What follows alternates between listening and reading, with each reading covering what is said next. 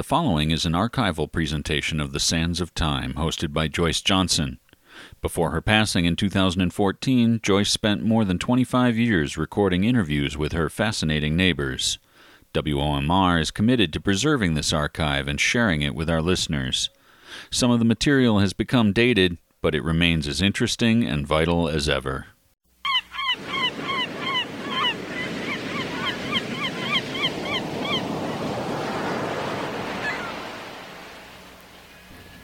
This is Joyce Johnson with The Sands of Time, a program of oral history in which we interview our fascinating neighbors. And this afternoon we are in the home of the studio of Romanos Rizk, who is a well known and long-time painter in Provincetown. In fact, uh, uh, you've been here ever since I remember, and that goes back a while. Mhm. Tell me, uh, when did you come, Ray? Well, I arrived in Provincetown in 1949. Uh, the year after Sal Del Deo had come to Provincetown. That's how I, I found Provincetown, since we're both from uh, Rhode Island, from Providence.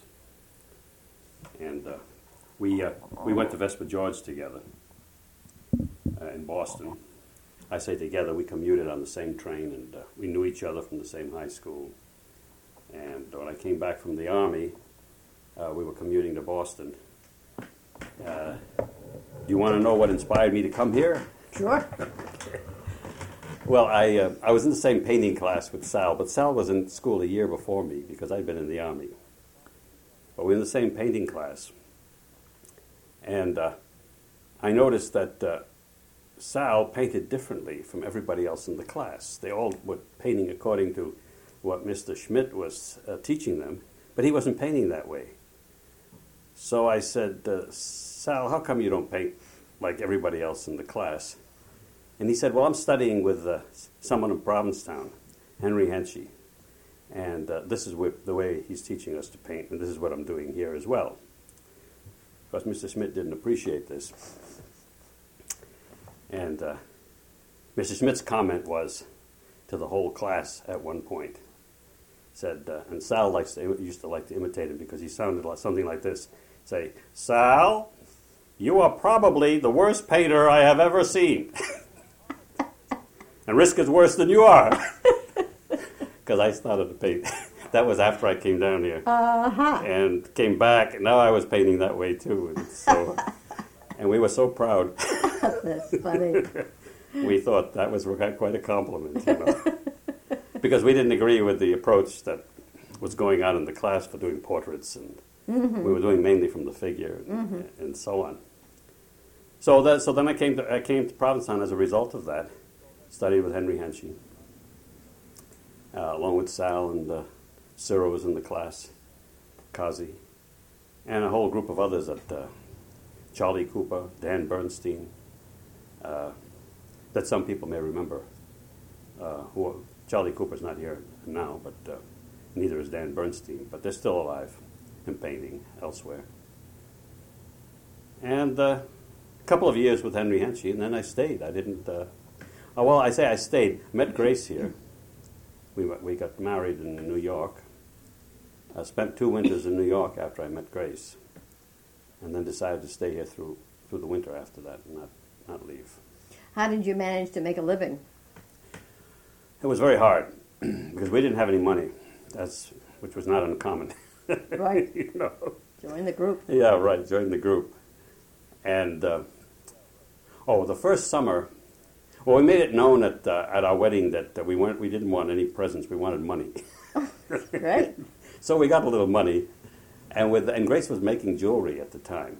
Uh, it was uh, putting beads together and, and using beach stones and, and copper wire and so on. And so we rented a little shop in the summer uh, across from what was Pablo's at the time. It's right next to Spiritus Pizza. It was a cellar shop, and we fixed it up and. Uh, Sold Grace's jewelry and put my paintings up on the walls, and then we started to pick up other, other people's pottery and so on. So for eight summers, we had this shop. In fact, we had two of them eventually. Uh, each year I said, you know, this is the last year. Uh, we need it. But when spring came, we were broke. Mm-hmm. So we, we went back, Back into the shop. back into the shop, you know, and, and the shop kept getting bigger and bigger, and we were doing better and better. And, it, and I could see where I, it, it was only a three month thing, but it got so that it was stretching out. It got to be four months, mm-hmm, 5 months. Mm-hmm. And uh, I, I said, Grace, I'm a painter. I, I can't, we can't do this all our lives. I said, we're not shopkeepers, even though it's going well. I said, if we don't make a certain amount of money this year, and I put a high on, I said, that, then we're going to get out. But we made that amount of money, but we got out anyway. I said, that's it. We closed the door, got out, and uh, I said, I'll sell paintings, even though I didn't have any prospects at the time. I mean, I sold a painting here and a painting there out of the shop. I did some portraits. I was doing portraits at the time. Uh, but, you know, that was enough to get by on. But in the winter, like a lot, a lot of the painters around here, we became carpenters, mm-hmm. house painters, uh, whatever was available. We worked building the main wharf down here, you know, with a, we claimed we were carpenters. we had all the tools and we could do, you know, we could hammer and saw and, and, and do that sort of thing, but we weren't professional carpenters. Although we did some pretty major projects uh, together, Sal and I and Ciro and, and others uh, did some big projects, uh, uh, and uh, because we learned as we went along. But I worked for Ciro for uh, as a spaghetti cook for three summers. But it was supposed to only be one summer. then I was broke again in the spring, so I went back. And then I was broke again, so I went back. Finally, the fourth summer, I said, Sir, I'm not coming back. I said, That's it. I'm not going to. I said, I left one business, now I'm back in another one. Everyone said, How are you going to make a living? I said, Well, I'll sell paintings. They said, But you don't have, you're not selling that many now because you don't have the connections or the following. I said, Well, I, I, I, all I need is faith. I said, If I have enough faith, I'll sell paintings. Interest, that was an interesting summer because, uh, well, I was teaching at the time. While I was working for Ciro, I started classes uh, at, the, at the West End. Yeah, you I had rent- a, a little school, I right? rented, yeah, I rented the floor, first floor of a building and, uh, and started teaching. Right near Flyers, was it, or on the right, corner there? right near Flyers, across from Sal's place, Yeah, and I uh, remember the sign. and that building was empty at the, on the first floor. It was one used to be a gallery. Uh, it used to be originally Seamen's Bank, way back. Uh, it was, had a ten foot ceiling in it, so it was good for a studio. And uh, and I had a good class, and I had night drawing classes as well. Those were open classes, and uh, they were filled all the time. Uh, and I had a full class in the during the summer. But again, uh, my painting were getting bigger and bigger, and I was getting more and more abstract. And this studio, as you can see, is kind of neat, and uh, and it wasn't just filled up at the time, but I still didn't feel I wanted to throw paint around uh, on the abstract paintings. I was working flat, so I said I need that studio, and I shouldn't be teaching it. I should be painting in it. And so I had two studios Mm-hmm. until recently, mm. when the building's been condemned. So I no longer have that. Oh boy. I no longer have that studio. I just I just have this one. So it worked out well that I've changed style painting, so I'm painting now vertically on an easel because I don't mm-hmm. need the space I see. to paint in that I needed before when I worked flat and, mm-hmm. and so on. And uh, but that was an interesting summer, I said, because I said it was a question of faith, and I didn't have the faith, and now I was going to have the faith, and without any advertising, people were knocking on my door saying, "Do you sell paintings?" you know, to my surprise. They just came, you mean, out of nowhere? At least one or two couples a day, every day, one or two couples. How did they hear about you? Well, because I did have a school sign up, because I was still teaching. Okay. You know, uh, but now I wasn't teaching full time. I was only giving criticism classes I, Mm-hmm. uh, to anyone who wanted to come, bring their work to my studio here, and I would give or bring it down there, and I'd give them a criticism class. But I didn't want to be tied up. And I found so they'd, they'd say, "You're selling paintings," and in those days we had a different crowd. The uh, the type of people we had then, I contend, were not the same type of people we have now. Those were people who wanted to meet the artist. I learned. Yeah. Uh, they made an uh, they made a cultural uh, uh, experience out of their vacation, and part of it was look at paintings, find artists, and look at their studios, talk to artists, and buy buy a painting, as well as go to buy them in galleries. And so I found that I was selling an average of at least one painting a day. With and, and, and I never sold, I wasn't selling anything out of my studio previously to this. See, one painting a day. Finally, all my friends were keeping score. you know, how many did you sell today? Well, I didn't sell any today, but I sold two yesterday. you know, the summer ended. I think uh, in three month period we sold forty four paintings. Wow. These were uh, in your abstract period? Uh, no, this was a mix Okay. at that time. I was still doing uh, landscapes and wasn't doing any portraiture, but I was doing I was doing landscape and occasional still life, uh, and uh, and it was about 50-50. So I was selling a little of each, you know, so on.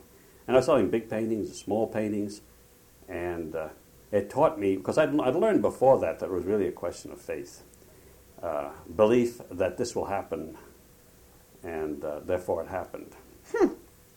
And, uh, and whenever I, because the interesting thing was I did have a gallery in the winter, even when I worked for Ciro. I was in the Shaw Gallery in Boston, That was a big uh, gallery. and that was an important gallery Yeah, here in. Provincetown. And uh, they were in, and they were in Boston on Newbury Street, right on the first floor. Sure.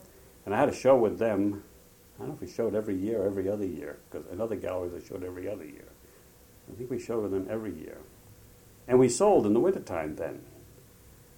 Uh, but as soon as we started working in the restaurant, the sales stopped.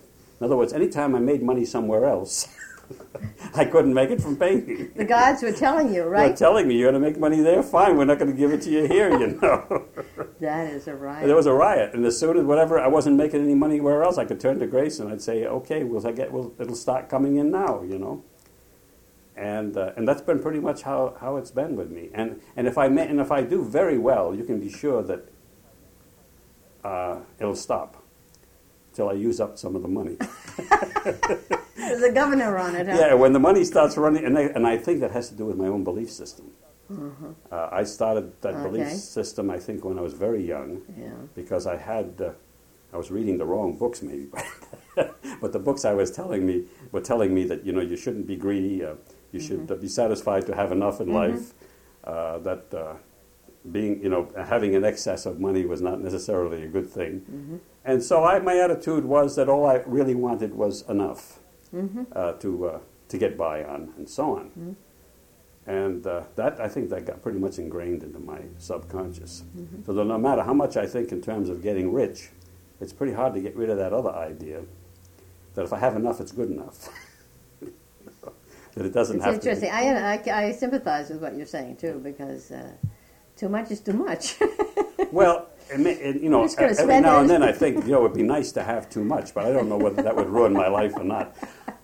I, also, you know, we're talking about the gods. You know, this is. Uh, uh, some people believe in this, and I don't mean in God, but I mean in this whole idea of projecting Mm-hmm. A divine uh, spirit of yeah, kind. projecting like, as if someone is looking looking out for you, Mm-hmm. or at least looking out for what you're thinking and, and giving you what you prayed for. Is what it Mm-hmm. amounts to, in a sense. You know, you get what you prayed for, Mm-hmm. and so be careful of what you pray for. but uh, uh, it did seem to work out that way. That when, if I believed, really believed, then that would happen. And I did, and I was um, maybe more gullible when I was younger. I believed more easily, okay. you know, than I even do now. When I say I believed more easily, I can remember Grace saying to me, this may be beside the point, but I can remember Grace saying to me in New York when we were uh, we were subletting someone's studio. It was a nice studio. She said, "Ray, you know, um, I didn't have a job. I was trying to get some work, but uh, I think we got some work a little later. The Christmas season started, and we got uh, we would work temporarily in the post office. Chobanian and I, I don't know if you remember. Ch- Oh, yeah. Mhm. He and I worked on- in the pro- yeah we worked. sculptor. He comes from Providence too. We all came together. Oh. Yeah. we all came together from Providence, and uh, and I've known him since he was we were children. But uh, she said, Grace one day said to me before we were, were doing any work, she said, uh, she said, you know, Ray, uh, we've got a telephone bill coming. Oh, we have it. And we in those days, of course, things were much cheaper, but and uh, re- the rent's due. And there was one other thing, and I forgot what that was. And she said, and I have enough money, and she had to go downtown for some reason. I have enough money to get downtown on the subway and back, and that's it. that was completely it, which meant I think uh, subway was a nickel still, hadn't changed to a dime. So she had a dime, she could get downtown and back, and that's all. And I said, and, and where it's coming from, you know, there really isn't a good reason to say this other than the fact that that's the way I used to think. I said, don't worry about it, honey. Uh, we will have the money, you know. That is a faith. I'm, I'm, I'm sure she said, she's been saying it up until today, from where? you know? Grace came home uh, later in the day, and she said to me in a whisper, she said, you know, I found this envelope on the subway floor. and she said, and I opened it. Oh, and the, the whole total that we needed was ninety dollars. In the envelope, there was ninety dollars. oh my goodness! And she said, "It is ninety dollars in the envelope," and there wasn't any name on it. And I stood there holding it in my hand for the longest time as people walked by. Oh my! and so on. I couldn't ask somebody it was theirs because they'd say yes and take it, you know. Yeah. Because there wasn't any name on it. And she said, no, so I brought it home, you know. and I said, didn't I tell you? Oh, that, that's amazing story. Yeah, and that's happened over and over. You know, I'd say, didn't I tell you? Why do you worry? Were you brought up with a particular faith? Your your origins are, you said uh, Lebanese? Oh, uh, yeah, my, my people came from Lebanon, mm-hmm. from a village in, in Lebanon. And uh, I was born in Rhode Island. Mm-hmm. And they were Christians. Mm-hmm and uh, I can't claim to be anything in particular because I got interested in every religion. Aha, uh-huh, sure, you went through them all, right? I got interested in all of them and uh, took a little from here and a little from there, mm-hmm, and, mm-hmm. and, so on. Mm-hmm, mm-hmm. and I was still interested in the. Have you always had a certain um, uh, daily um, uh, practice uh, where you have certain hours when you paint? Well, I, uh, after I got married, my, my schedule began to change more and more, and that was due to Grace, who, who used to be in the theater. Oh. And so she, uh, they, you know, performances took place at night, and they stayed up late and, and uh, got up and slept in the morning. And so I got into that routine. Until f- all these years now, we sleep all morning. We don't go to, we may not go to bed till three or four. Mm. Uh, my painting is done in the afternoon. Mm-hmm. I may get up at 11. Uh, but it depends on what time I went to bed. I'm I'm going to get enough sleep, so whatever time I go to bed is going to determine what time I'm going to get up. Mm-hmm. And uh, we got I got so that I enjoyed, especially when I was doing abstract work. I didn't need the light so much. Mm-hmm. I could use electric light, and and I liked working in the evening, and I liked working in the afternoon as well. So I've done, and I still do that. I still work all through the afternoon. Uh, and in the evening these days, I don't paint so much anymore. But there's so many other things that have to be done related to painting, preparing for for the next painting that okay. uh, that I don't need to paint day and, and night. Mm-hmm. So that's that's that's our schedule, and I do that seven days a week. Really? Is there? Um, uh, can you sleep in the morning because it must be racket out here? You live well, no, it is. The, it's been quiet. You live uh, near the restaurant. Yeah, because the restaurant isn't active in the morning. In ah, the morning, that's right. No, and it and doesn't. Get, and night. it really doesn't get uh, active until at night, and right. so the noise that takes place isn't that bad. Right. That it might disturb me if I was asleep. I don't know, but. Uh, I even, I've taken naps at uh, eight o'clock at night if I felt like mm-hmm. it. The, the, noise coming from there was not that bad. Mm-hmm. They're just far enough away. Sure. And there's uh, stuff in between. Yeah, well, in the, in the old days, they used to play the music too loud, but then Uh-huh. since I knew them well, I could walk in there and turn it down. I didn't even ask. I just said the music's too loud, and I turned it down, turned it down. Just for our audience, uh, uh, Romanos lives near uh, Ciro's and Sal's restaurant. Is it just called, is it called Ciro's now only? No, it's still, Still Ciro's and It's still Sal's, okay. and Sal's. And Ciro and Sal were painters, as you've mentioned. And Yeah. they, they started a little. And uh, Sal painted all, all his life as Yeah. well as ran a restaurant. although we don't see him his work anymore. Is he showing it all? Well, uh, he did have an exhibition recently, as you may know, out at uh, uh, out at your place. Uh, At Casa Uh, Sal did. Sal, Sal but not Ciro. Oh, not you. Ciro. you but I thought you said Sal. Uh, Uh, no, well, Ciro hasn't been working, Yeah. at least not steadily. yeah, right, If he's been working, it's been spasmodic. yeah. Uh, he's been threatening uh, for some time now. He built, he has, he has built a studio on the top floor of his house, Yeah, all ready to go. right. you know, and uh, He's also got a real sense for sculpture. oh yeah, He's he was done good. some wonderful He was a very good sculptor. So uh, He was a very good sculptor. He was a very good painter. That's someone who didn't listen to your muse, who's what uh, you know, which told you to get out of the business Well, you know, and get to work. I'll tell you, people are have different circumstances. See, I Mm-hmm. uh, I don't know what I would have done, and whether I, and whether things would have worked out for me just as well if I'd had children, but Mm-hmm. I didn't. Sal had children. Ciro had children. They had obligations that I didn't have, and uh, so this drove them into doing whatever they did. People do what you have to, you know. And so I mean, the the opening of restaurants. Sure.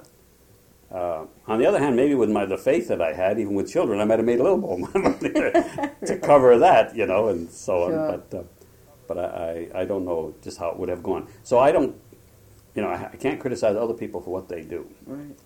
Uh, I know Sal would have liked to have painted all the time. I mean, during the summer, and not Right. have had to spend it In the restaurant. in the restaurant. Maybe even though he loves to cook. Right.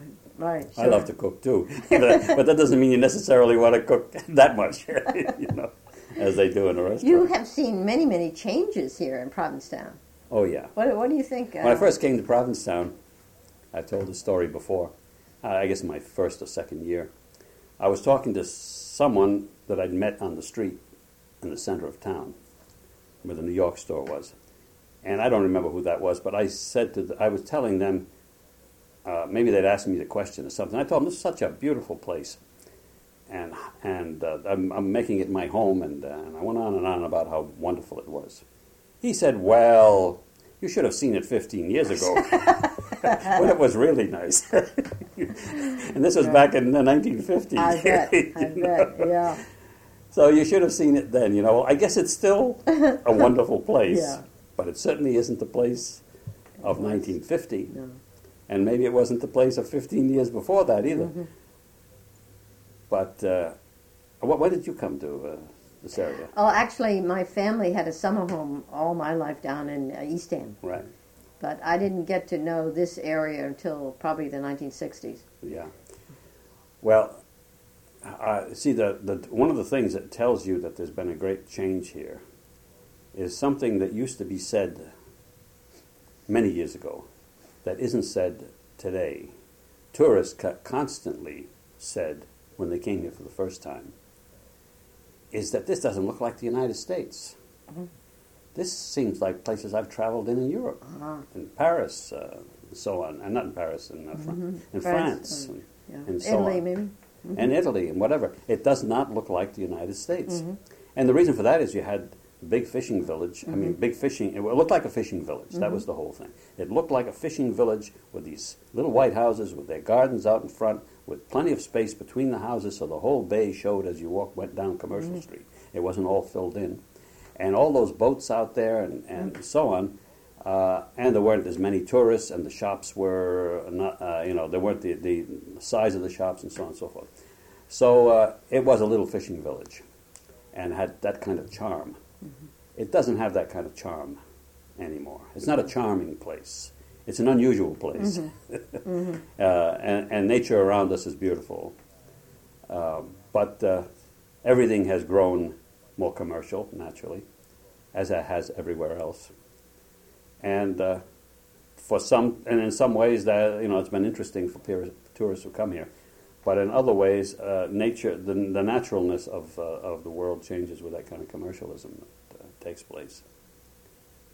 And now, I, now, we, now that uh, Land Bank didn't get in, so yeah. if that, they'll do something else, I'm sure. Actually, Yeah, if you, probably will. yeah, Yeah. The, the land bank vote uh, lost uh, 45% uh, to 55%, Yeah. I guess. And uh, but it was interesting. All the Outer Cape towns voted for it. oh, they did. Orleans, East I Wellfleet, Truro, and uh, Provincetown voted for it. It was Mhm. down in the the Barnstable area where they have, of course, much more voters, Mhm. and where commercialism and real estate Is ism is stronger. really big and Yeah, strong. yeah, That's, developing. that's where you, they lost it because they Right. totaled the whole thing.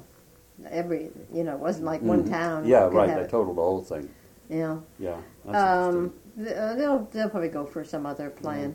And of course, some of the changes uh, that we've had, we went through. Uh, when I was when I came here, we had a whole group of people known as Bohemians Mm-hmm. that w- that came here. These consisted of painters, writers, um, some were in the theater, and, and so Mm-hmm. on. They were called Bohemians because they, they dressed uh, differently from everyone else, uh, which today you they, they wouldn't even you wouldn't even notice them Right, yeah, if Yeah. they were around because everybody dresses sure. in every possible manner you know that there is. Yeah. But in those days, people pretty much uh, dressed the same way. And if you had a beard, you were unusual. If you had long hair, you were unusual. These were all traits of Bohemians. Mm-hmm. Was either partial beard or beard, or if you had a, an earring in your ear, this was another trait of a Bohemian. Might have an earring in his ear.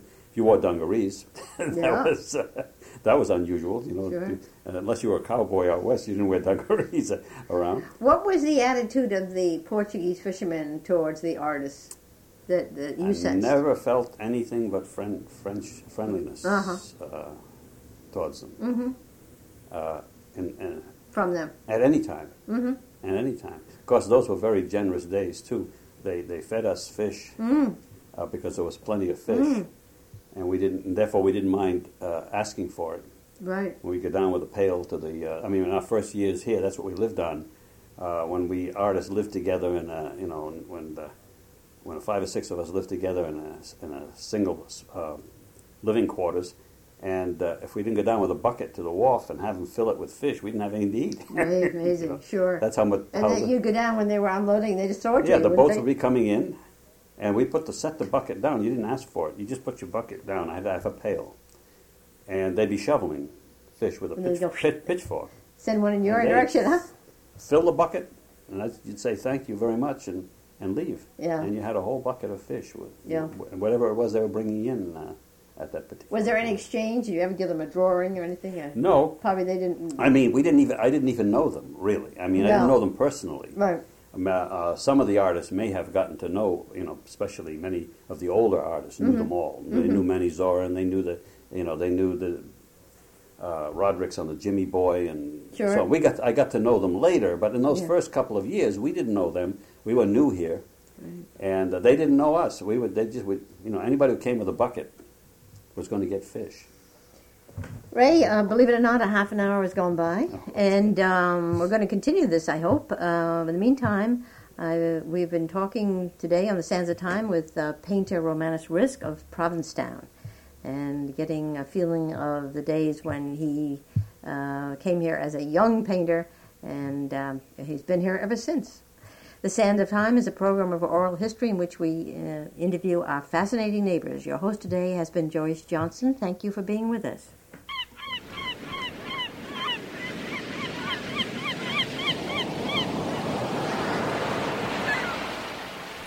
We hope you enjoyed this episode from the archives of Joyce Johnson. Although some of the material may have been dated, we here at WOMR think it's important to continue to share it with our listeners.